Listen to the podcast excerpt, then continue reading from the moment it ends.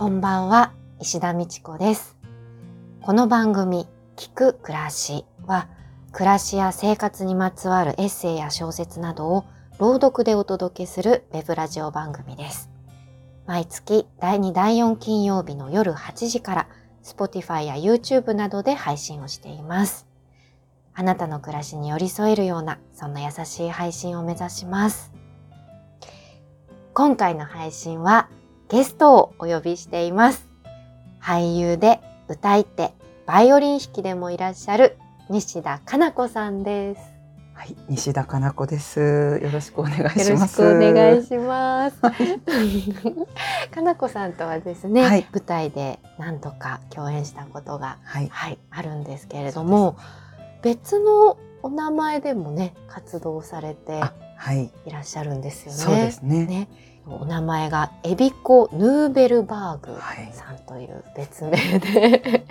あのこのお名前でサポートバイオリニストや歌い手として音楽活動もされてはい。いるんですけれどもあちなみにエビコの「子」だけ漢字で、そうですね。はい、あとエビコ・ヌーベルバーグの表記は全部カタカナ、はい、はい、そうです。なんですがはい、で朗読もよく音楽家の方と一緒にうん。ライブなんかもね、されていて、はい。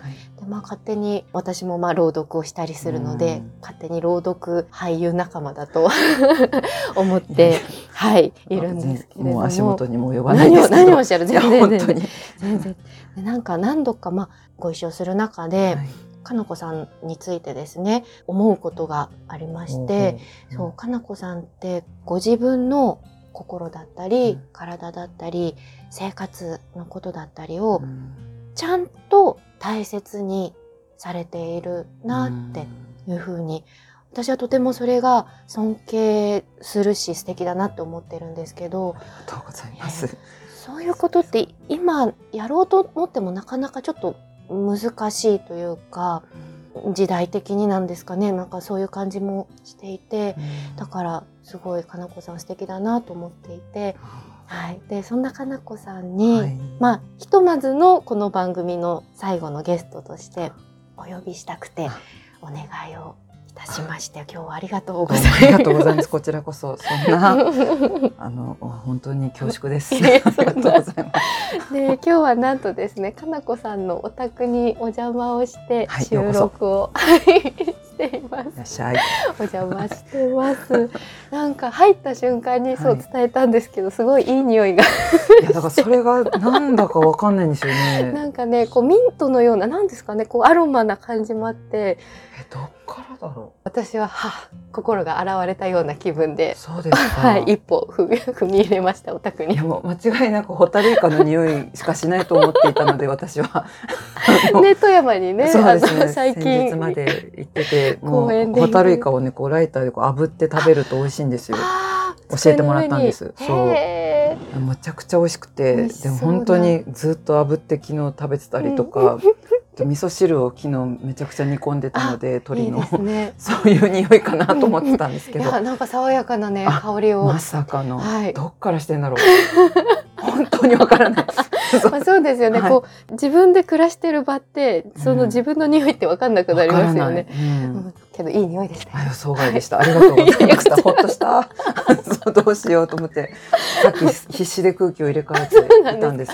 そういやいやそうで中に入ったらすごいおもちゃ箱みたいなお部屋だなって、そう思っていやばいてえそんなそうだなんいいいい意味でですよなんかすごいえこれなんだろうあれなんだろうってねこう一つ一つ見ていきたいものがたくさんあってはい。でさっきねソファーの上にいるよってこうそうあれがいるんですよ。ノルルンが。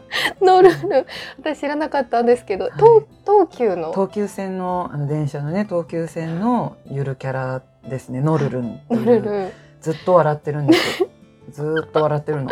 皆さんぜひあのちょっとねネットで検索して、ちゃくちゃ可愛いですから。見てみてくださいなんかこうちょっと色がグレーでねあの東急線の色ですあれ。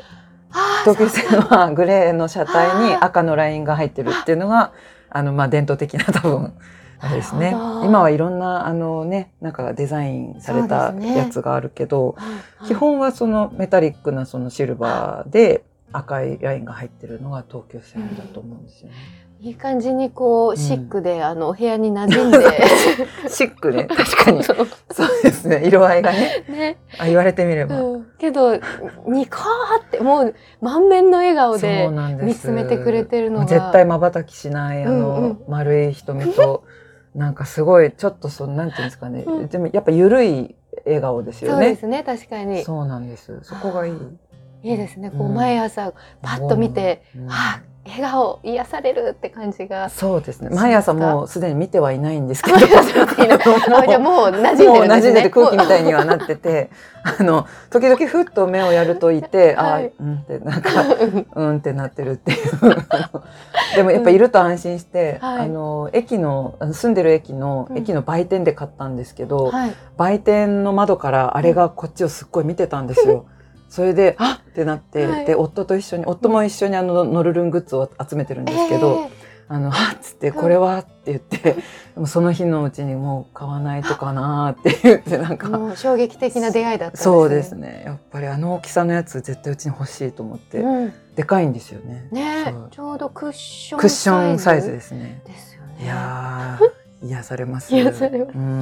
でこっちを違う方を見ると、はいあのかなこさんがはい今ハマっているとはいおっしゃっているネイルグッズが、ルのね、そう、グッズというか、まあ、マニキュアがいっぱいあるんですすけど。ねマニキュアがいやー、もうね。揃いましたね。揃えちゃった。何百じゃあ数えたことない。もう怖いから。あ怖いから。怖いから数えてないですけど、あまあ、100本あるだろう。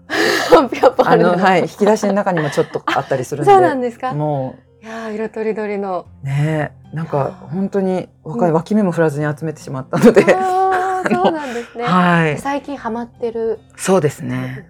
なんかでも、やっぱり落ち着きます。塗ってると、うん精神統一っていうか、やっぱり集中して、皆さんが、皆さんがじゃない、皆さんがとは限らないんですけど、はい塗り絵をしたりとか、編み物をしたりとか、はい多分そういうのと同じ脳内あれが出てると思う。なうん、すごい集中するんですよ。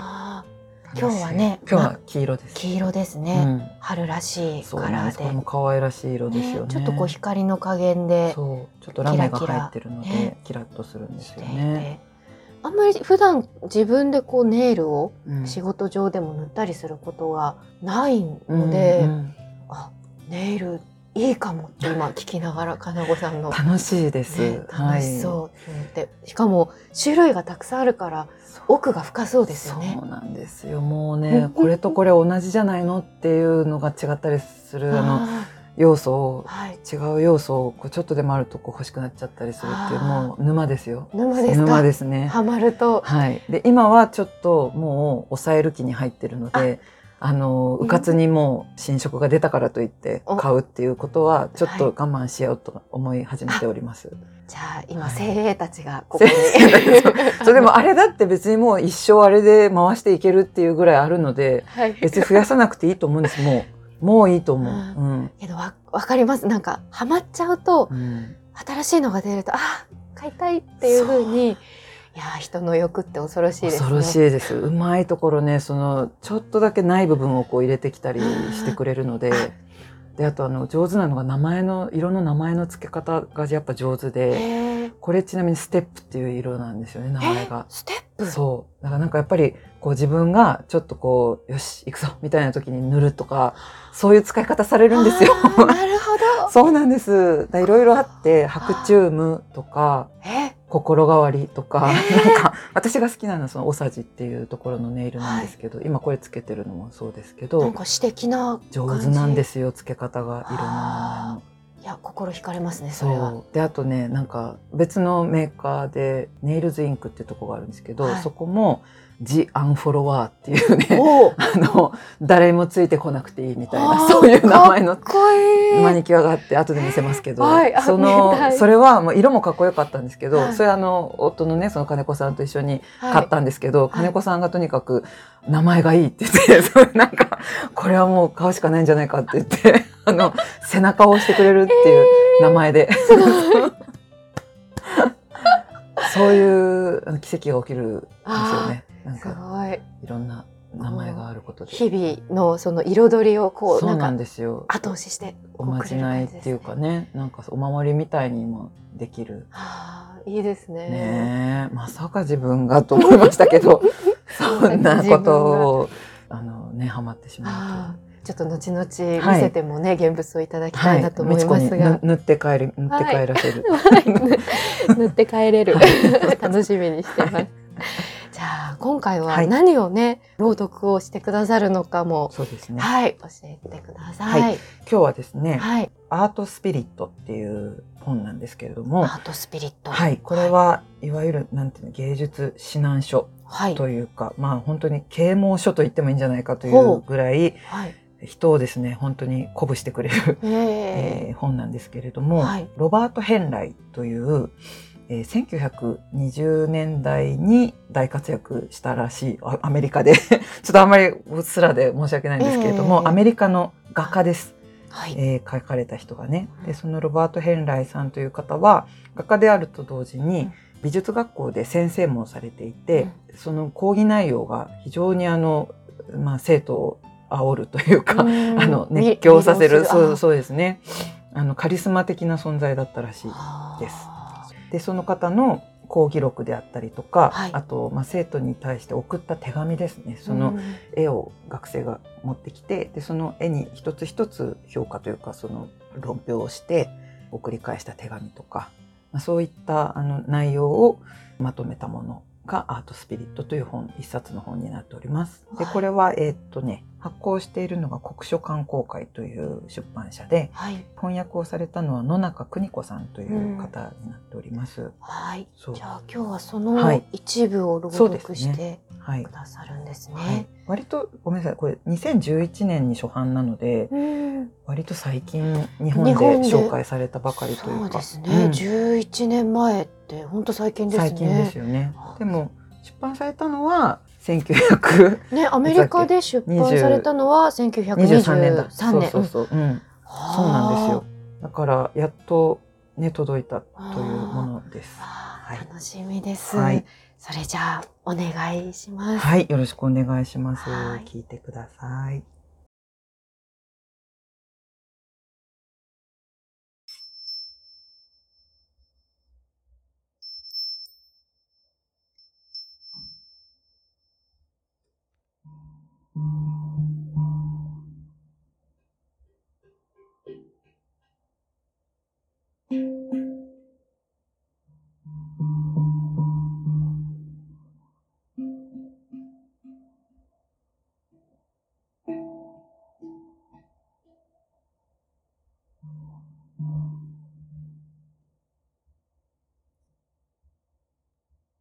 これまで私のもとで勉強してきた学生たちに与えた最良の助言は以下のようなものである。自分で自分を教育せよ。私に教わろうと思うな。私をせいぜい利用し、私に利用されるな。私が言いたいのはこういうことだ。自分の作品をじっくり眺め、その作品が語るのは君の内部から出てきた声であることを理解せよ。それは人から期待されたり影響されたりした声ではない。外部の誰かに教え込まれた声ではない。君は他の人たちがやってみせるたくさんの手札を学ぶ必要などない。自分が考え出した技法でさえ山ほど溜め込まなくてよい。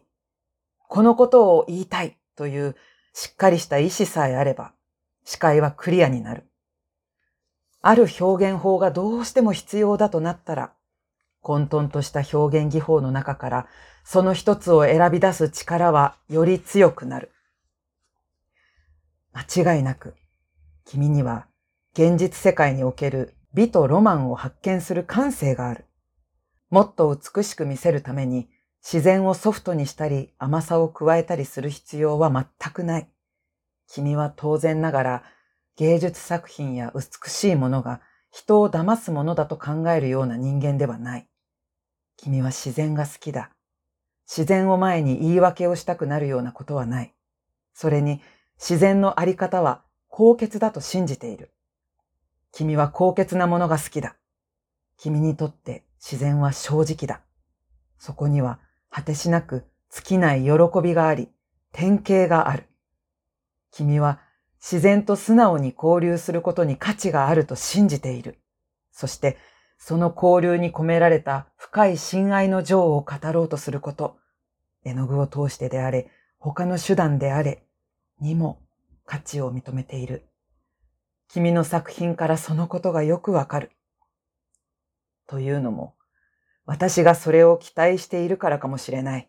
なぜなら、絵とはそういうものだと思うからである。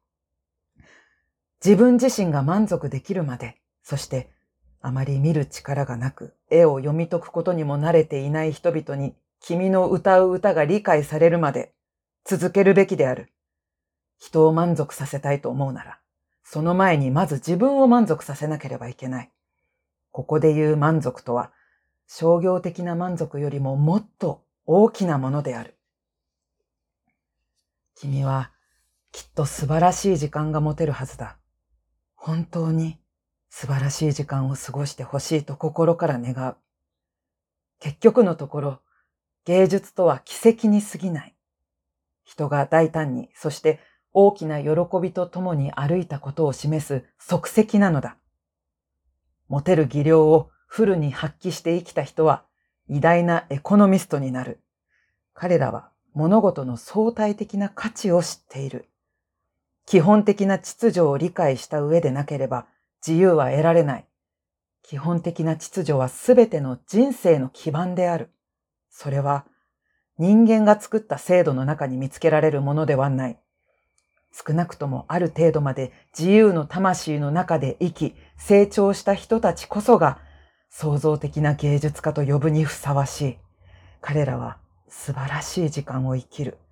彼らが世界を動かし続ける。彼らは何らかの形で絵の具や石や機械など何であれ、この世に足跡を残さずにはいられない。彼らの仕事の重要性は、同時代の人間が下す評価よりずっと大きい。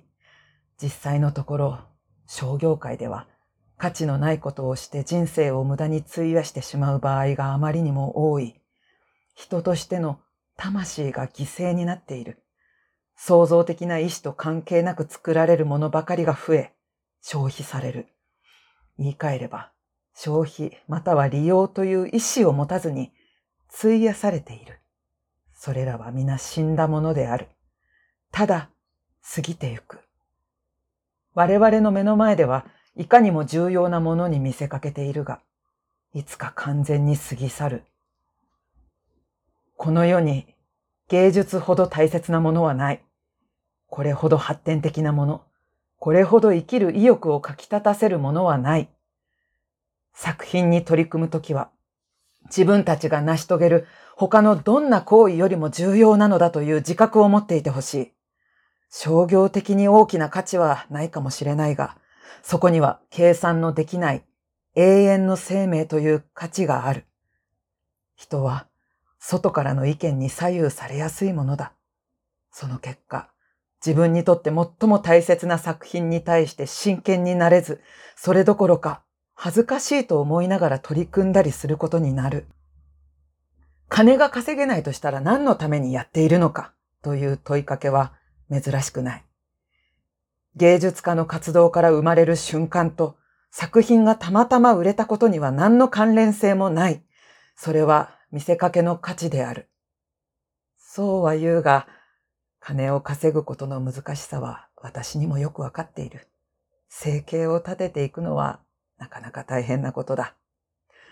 それでも絵を描き続けろというのは君が生きていく上で芸術が一番大切なものだからだ。傑作を生み出せ。君自身と同じくらいの傑作だ。常に自分が巨匠だと信じて仕事をしなさい。今度こそ傑作ができると信じて。巨匠のことをできた人間だと思うのは間違いだ。巨匠には欠点が多い。すべてを学んだわけではないし、自分でもそのことをよく知っている。できた人というのは世間でよく見かける。扉を閉ざし、これ以上学ぶことはほとんどないと自己満足に浸っている人々である。ところが、小さな子供でも巨匠になれる。私はよく巨匠たちに出会う。アトリエにいることもあるが、それ以外の至るところで彼らは発見できる。鉄道で働いていたり、船を操っていたり、試合をしていたり、物を売ったりしている。それぞれの道で彼らは巨匠なのだ。そういう人々と会うのは楽しい。大工や庭師に会った時、存在感に圧倒されたことがないだろうか。彼らが真の巨匠であれば、私はつまらない大工、しがない庭師です。大したことはしていませんとは言わないだろう。そうではなく、私は大工だ。庭師だ。と、胸を張って言うだろう。彼らは、どこからも文句がつかないほどの巨匠である。できる限り遠くまで行きなさい。勉強に精を出し、失敗を恐れず続けていけば、いつかきっと、それまでずっと求めてきた質の高い絵が描けるだろう。そんな絵は良いお手本になる。作品を後から研究すれば、その良さが改めて理解できる。古い未完成のキャンバスがあまり重要でない余計な迷い道から脱するきっかけになることもある。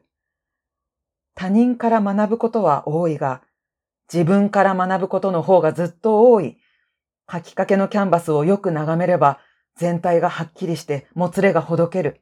完成までの道筋が見えてきて、失敗をどう回避すればよいかがわかる。出来の悪い作品でも、続けることを恥じてはいけない。どっちにしろそれも自分のしたことなのだ。それは君の歴史であり、研究する価値は大いにある。恥じていると、人は時間をかけて絵の具を塗ることを早々に諦め、雑なところを隠そうとしてしまう。レオナルド・ダ・ヴィンチの素晴らしい作品がある。彼の作品の中でとりわけ興味を惹かれるものだ。まだ途中であることは明らかだが、それでも完成した作品のように思え、見る者の心に強く訴えかける。芸術作品には、実は完成などないとも言える。ただ、ちょうど良いところで筆を置いただけなのだ。我々にとって最も悪いのは、恥ずかしいと思うことである。ありがとうございました。ありがとうございました。いやーぐさぐさ刺さる内容で、はい、すごい良かったです。ありがとうございました。最初冒頭、はい楽器もね使ってくださって、そうですね。謎にあのすいません。音を出してみましたけれども、ね。はい。このチリンチリンってチいう。リンチリンっていうのはこれはこれいい音ですけれども、ね。風鈴なんですけれども、富山県のね高岡っていうところで作られた鋳物のね名産地なんですけれども、そこで作られたものでこの間富山に演劇をやりに行った時うん。に共演した歌い手の方があのその娘さんがあの初めて演劇をやるって言って共演したんですけど、はい。その時にいろいろとお話をしたりこうしたらいいかもよっていうことを言ったりっていうことをいっぱいあったので「お礼です」って言って あのその方がくださったあーそのおりん。娘さんかはい。ら、あそうお母さんがね。娘さんのお母様から、うんそうーそうそうなんですかねサイズ的には本当に手のひらにね乗るちっちゃい、そでもう不思議な形をしてますなんですかね。なんかキスチョコみたいな形ですねそうですちょっね。と、うん色はシルバーの綺麗に。ねすごく美しいんです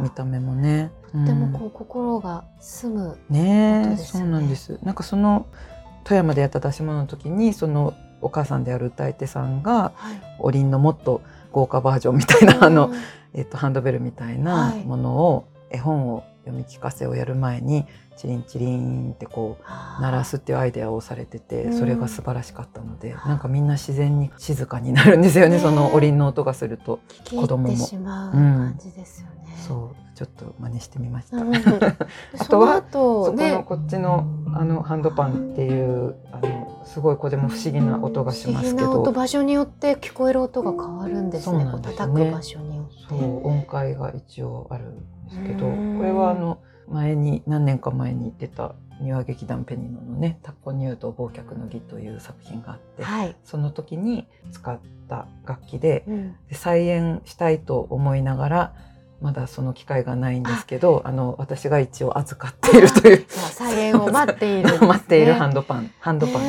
いう、ハンド。パン、うん。なんでしょう？亀の甲羅のようこれもなね、そうですうん。ね。甲羅 UFO みたいな感じですよね。だいぶこう大きいですよね、はい、大きい。う両手でこう抱抱えないと持てない。あとちょっと重たいですね。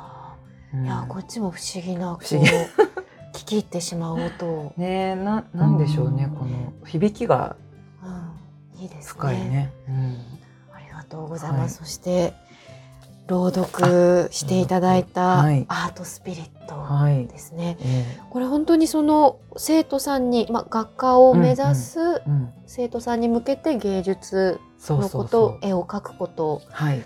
っていうのをう講義をうん。講義とかそのお手紙でこれ今読んだところはおうん。手紙だと思います。そうですね。なんかはい。誰か一人に一人に語りかけかけててちょっとあの少し省いちゃったところでその人の描いた絵についての具体的な好評みたいな部分もあるんですけど、はい。うん、でも一人に向けてこんないっぱいあの手紙を書いてるなんてすごいと思いますけど、熱量が。本当に。けど今聞いてもうほうん。んぐさぐさくる。ねえあんま変わんないじゃんみたいな気持ちになるよね。本当に。1920本当100年くらい前。ってことか。あ2020そうですね。来年でちょうどど100 100年年に 本が生まれて100年。年そうなんだよね。あんまり古いって思わない。うんあのうん時々あるんですけど、うん。こうちょっと差別的な内容だったりとあかー。も感じることはちょっとあったりして、だ男女のあのなんていうの見方とか、ジェンダー的そうジェンダー的なものとか、うん。いやけどこの、まあ、芸術に関して言ってますけど、うん。本当に芸術家でなく、はい。い、ろんなお仕事されてる方にもうん通じる内容ですよねこれなんか聞いてて、鼓舞される感じがありますよね。ありました。はっって言ってこうあの立ち上がりたくなるようなうん感じというか、うん。とてもこうエールを、うん。こう力強いエールを。送ってもらえたようなはい。感じがあって、うん面白かった。ぜあ。なんか全部読んでみたいなと他のとこもねすごくいいところがもう本当にたくさんあって、選ぶのがとても難しい。でもそれをこの伝えたいことを読もうと思うと多分うん。30分ぐらい読まないとっていうようななんか全部がねつながってたりするのでで同じことを結構何回も繰り返し繰り返し伝えようとしているっていうでそれを言葉を変えたり例えを変えたりしてっていうのがあるんですけどだから本当に真の部分はすごくとにかく自分の自分が何を素晴らしいと思うかをちゃんと見つけろっていうことをとにかく言ってるんですけど、そのために人にその周りの声とか偉い人とかに流されていてはいけないよっていうことをすごく言ってくれるんですよね。賞とかそういう権威が与える賞についてそうそう。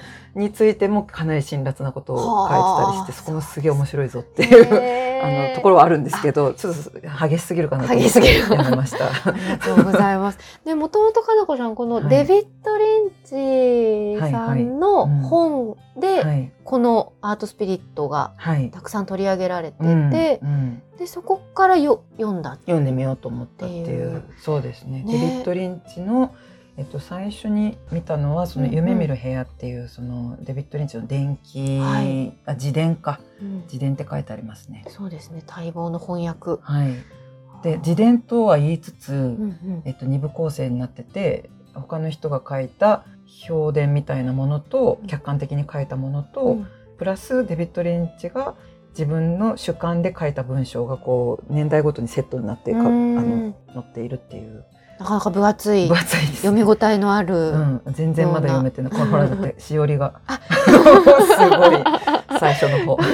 で、その最初の方のうん記述に高校生とかぐらいの時の記述にアートスピリットにものすごく熱中して、うんリンチが。で親友にもその本を勧めてうん。2人で一緒に熱中して読んでたよっていう記述がものすごくたくさん出てきたのでうん気になりすぎて、うんうん。でそれで調べたらアートスピリットもほ売ってたので、うん。えー買ってみて読んだらなるほどっていうこれがリンチに影響を与えたかっていう そういう納得っていう感じのね内容だったんですね。うんうん。あこれさっき読まなかったあの帯にですね本の帯にははい。「君たちは生まれながらにして巨匠なのだ」って書いてあってで80年以上にわたってアメリカの若き芸術家たちの間で読み継がれデビッド・リンチキース・ヘリングらをも魅了した芸術指南書の古典的名著がついに翻訳ということで待たれていたんですね。いろんな人に影響を与えた本だとういうん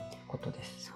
そううんアーティストの方ももちろんですけど、まあそうでない方でも、自分のその生き方とか自分のその考え方思考の持ってき方っていうところに、はい、とても影響を与えるようなそうなんです。内容ですよね。だから私はそのこういう本の文章がそう芸術とかが全く分かんないわとかちょっと自分とは関係ないとかいうことを感じてしまっている人にも触れる機会があるといいなというふうにすごく思っていて、どんな人の心もなんか刺激してくるというか、実際書いてある絵描きというのはそのつまり芸術家か。芸術家っていうのは別にそういう絵描きとか音楽家とかそういう技芸をものする人たちのことだけを言うんではないんだっていうことをしきりに言っている全ての人の中に天才はあるということを。でだからそれが眠ってるだけであってやっぱりそのそれって教育の責任があるよっていうことをやっぱり言っているんですよね。それはもう本当今に通じると思うけど、うんうんうん。その人の中のものを目覚めさせるっていう風に教育がなってないから、うん。どうしても眠る方向に 行っちゃうから。こう私なんてとかそうそそうう。そういうまあ美徳とされている日本人の価値観、謙遜なのかもしれないですけど、そこがちょっと行き過ぎるとね、逆に生きづらさの方になそう通じちゃうというかもったいない,、もったいないですよね。限られた人だけのものって思い込んでしまうようにやっぱり教育とかがしてしまってるんじゃないかっていうことを、まあ、でも100年前のアメリカで言ってるんです。うんそうなんだ難しいんでしょうね。でもそれ打破するっていうのがね。ねえまあ、日本だと特にやっぱり教育っていうことって最近もうん。まあ注目されて話題にもなってたりして、ね、日本の教育に合わなくてアメリカの方に留学をした若き天才のドラマーの女の子のそう記事をそう拝読したりもしてて、はあけどこういうなんでしょうね考え方が少しずつでも日本の教育にも、うん。もちろん教育現場じゃない方々にもそこうねう届いていってほしいななんてなんて思いながら。まあ まずは自分ですね、まあ、自分をこう鼓舞したりこう変えていくこうん。のきっかけになる本だななんてうん。思いました、あすごりがとうございました。はい。あの読ませていただいて嬉しいです、はい。ありがとうございます。ありがとうございます。はい。で、このアートスピリット、はい。また今後朗読される。あなんかそうそうあの機会があるんですよね。すごく読みたくてこれを、うんうん。あのそうなんです。それで早速。ですね、うん。え4月の17日の日曜日にはい。演劇食堂っていう催しに参加させていただくんですけれどもはい。これはですねもともとスパック静岡県舞台芸術センターに所属されてました中谷智邦さんが主催となって何組かの表現者をですね集めましてそれで、えー食堂っていう名前の通りはい。料理を持ち寄ってこうお客様に提供するみたいなそういう形式を、はい あのしています。で、そのメニューの一つとして私も出演するというあ感じなんですけれども。料理がそのはい。パフォーマンスそうっていうことですね。食べる料理ではなはい、く、そうなの。だから演劇なるほど。を食べる食堂。そういうことですか？あ、面白い。そうで、一応満月の日だけオープンするお店というですね、素敵な、ちょっとロマンチックな。はい。で、その中で、はい。この日はですね、え二人芝居、岸田邦夫さんの紙風船。紙風船そうそう、はい紙風船をやる方と、はいあとは絵本の読み聞かせをなさる方と、はい。それと私がこのアートスピリットの朗読をする。で、もう一つがその中谷さんによる一人芝居。ですねね。えっと、井伏正治さんの屋根の上の左腕っていうは小説があるんですけど、はいそれをもう一人語りのお芝居にされております。で、その一人芝居には私もバイオリンの。あの、まあ、音を添えるというんですかね。それでご一緒させていただくということになっております。ます。はい。で、これは場所がですね、東京都北区にあるここ北スタジオっていうところなんですけれども、はい。あ、ここ北っていうところだ。で、スタジオ1という場所でやります。えっとね、これがね、ここ北っていうのがとても駅から遠いところでして、はい。王子ですね、JR 王子駅から徒歩30分ってこう、堂々と書いてありますけれども、まあちょっとウォーキングはいですね。そうですね。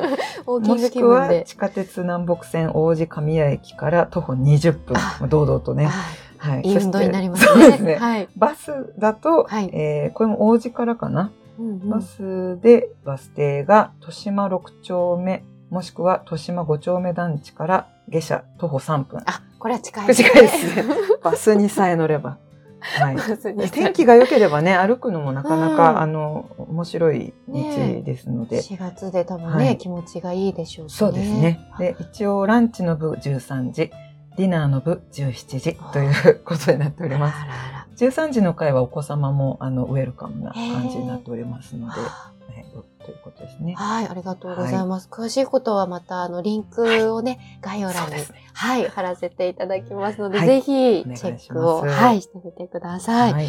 あと、続けて5月にもかなこさはい。ん、ね、あるんですよね。はい。出演する舞台がありまして、はい。シャケスペアレさんというですね、えー劇団に参加させてもらいます。はいえー初めて参加する劇団になりますが、はい。マクベスです。シェイクスピアのマクベスを。そうです。で、翻訳が坪内翔陽。そうですか。ちょっと古いじゃあ、はい文体ですね。かなりい古い文体で喋ります。で、場所がですね、青山にあるはい。鉄線会能楽研修所というところであ、つまり能舞台の舞台ですね。になります。えー、5月のいつですか？えー5月のですね、22日、はい。これはおそらく日曜日だよね、きっとね。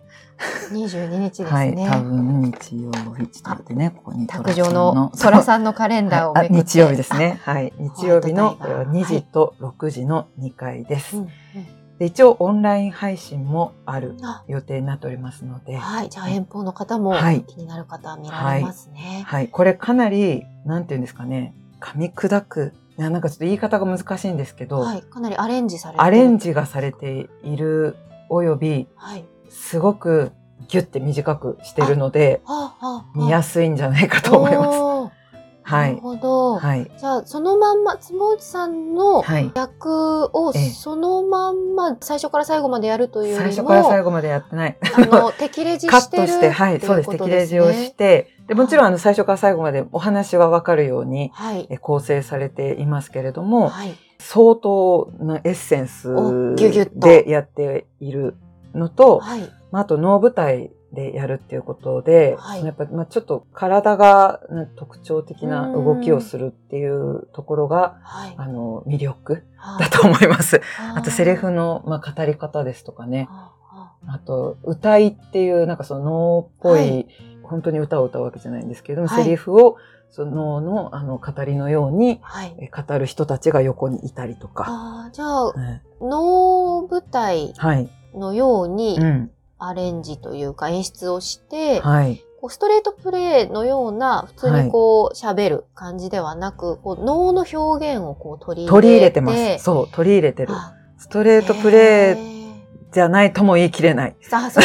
そうですよね。そのエッセンスも入ってるんですが、はい。これは皆さん気になる舞台ですね。はいなかなか見たことのない。そうですねねえちょっとあんまり見たことない感じになる。このチラシをね、見せたい。そうですね。これは 再演なんですね、そうなんです5月は。。再演となっています。私は再演で初参加になるんですけれども、初演の時の舞台写真を、はい。あの、ものすごいふんだんに取り入れた、あの、このチラシになってるんですが、なかなか劇的な。そうですね。映画のポスターみたいなうんあ、そうですね。感じです。映画のポスター、はい SF 作品のそうですね。ような感 SF じの。作品みたいな そうですね、感じですね。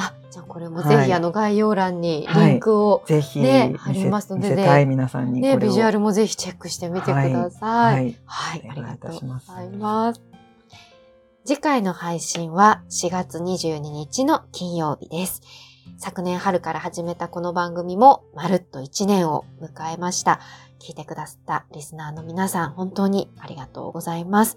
5月以降はですね、さらにマイペースな配信となりますので、この月2回ペースでの配信は次回で最後です。春にちなんで長原中也さんの詩、春章寛解をお届けしたいと思います。番組へのご意見ご感想はメッセージフォームからお気軽にお便りください。